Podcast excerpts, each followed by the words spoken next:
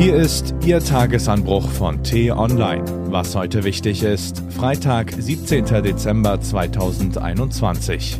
Die Debatte über die Corona-Impfpflicht lenkt von den eigentlichen Problemen ab. Geschrieben von Florian Harms, gelesen von Axel Bäumling.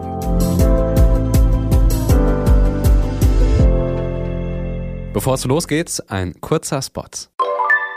FOP ist eine sehr seltene Erkrankung, bei der sich abseits des eigentlichen Skeletts Muskel, Weich und Bindegewebe zunehmend in Knochen umwandeln. Mehr dazu im Podcast auf www.räume-zum-reden.eu. Macht erstmal eure Hausaufgaben. Die Freiheit des Einzelnen endet dort, wo sie die Freiheit der Mitmenschen einschränkt. In normalen Zeiten kommt man mit dieser Banalmoral ziemlich weit.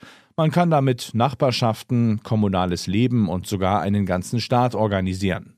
Schwierig wird es, wenn statt Friede, Freude, Eierkuchen ausnahmsweise Krise herrscht und erst recht, wenn die Krise länger dauert als geplant, was Krisen leider so an sich haben. Dann gelangen auch wohlstandsgesättigte Gesellschaften wie unsere erstaunlich schnell an ihre Grenzen. Dann brechen Konflikte auf, die wir kaum noch für möglich gehalten hätten, und wir stellen verblüfft fest, dass der alte Sigmund Freud wohl doch recht hatte. Der Firnis der Zivilisation ist dünn. Wie dünn er ist, sehen wir gegenwärtig nicht nur in Sachsen und Thüringen, wo aufgebrachte Leute gegen einen vermeintlich diktatorischen Staat protestieren, der sie und ihre Mitbürger doch einfach nur schützen will, wir sehen Familienväter, denen es nichts ausmacht, neben Neonazis zu marschieren, um ihrem Ärger Luft zu machen. Wir bekommen merkwürdige WhatsApp-Nachrichten von Bekannten, die vor dunklen Mächten warnen. Unter dem Vorwand des Gesundheitsschutzes würden wir jetzt alle versklavt, stand nämlich auf Facebook, und der Stefan von nebenan sagt das auch.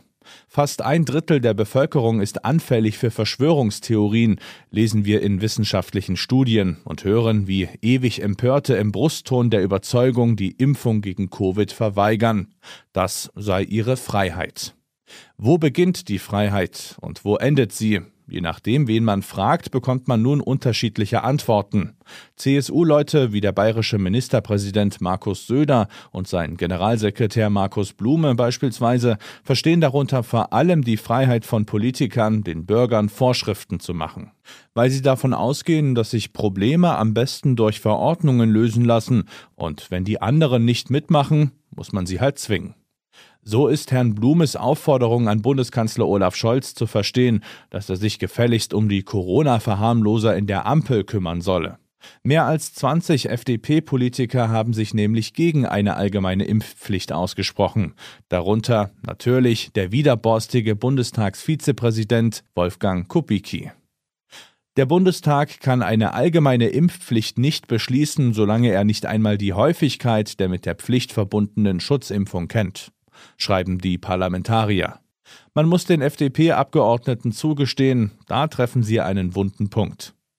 Der deutsche Staat ist ja nicht nur bei der Digitalisierung hoffnungslos abgehängt, er hat auch seine Verwaltung nicht voll im Griff. Es gibt kein Impfregister, es gibt keine verlässlichen Auskünfte über die Menge verfügbaren Impfstoffs und vielerorts hakt es ein Dreivierteljahr nach Start der Impfkampagne immer noch mit der schnellen Terminvergabe. Trotzdem wollen der Kanzler und viele Politiker von SPD, Grünen, CDU und CSU die Bürger zum Pflichtpeaks verdonnern. Ist das klug? Das haben Marc von Lübcke und Florian Harms, einen der besten Juristen, gefragt. Hans-Jürgen Papier war früher Präsident des Bundesverfassungsgerichts und zählt zu den bedeutendsten Staatsrechtlern des Landes. Seine Antworten sind bemerkenswert. Wie wollen Sie denn über 20 Millionen Personen zu mehrfachen Impfungen zwingen, die nicht geimpft werden wollen und die keiner Behörde namentlich bekannt sind? fragte er. Mit Hilfe der Polizei, mit Bußgeldern und Erzwingungshaft? Davon abgesehen würde eine solche Maßnahme das Vertrauen der Menschen in die Politik kaum stärken. Papier weiter. Es ist immer schlecht, den Bürgern Pflichten aufzuerlegen, die der Staat selbst im Regelfall nicht durchsetzen kann. Und schließlich, ich glaube, dass noch nicht alle Mittel ausgeschöpft sind, um die Menschen in stärkerem Maße zur Impfung zu bewegen. Es ist ein Interview geworden, das zu denken gibt. Nicht nur Florian Harms, vielleicht auch Ihnen. Ganz sicher aber einigen Entscheidern im Bundestag und in der Regierung. Womöglich kommt der Denkanstoß genau im richtigen Moment. In der Schule würde man sagen, Macht erstmal eure Hausaufgaben, bevor ihr Forderungen stellt. Was heute wichtig ist. Die T-Online-Redaktion blickt heute für Sie unter anderem auf diese Themen. Die türkische Lira liegt da nieder. Gestern stürzte die Währung auf ein Rekordtief und immer mehr Türken verlieren das Vertrauen in Präsident Erdogan. Will Wladimir Putin wirklich die Ukraine angreifen oder ist der russische Truppenaufmarsch nur ein Bluff?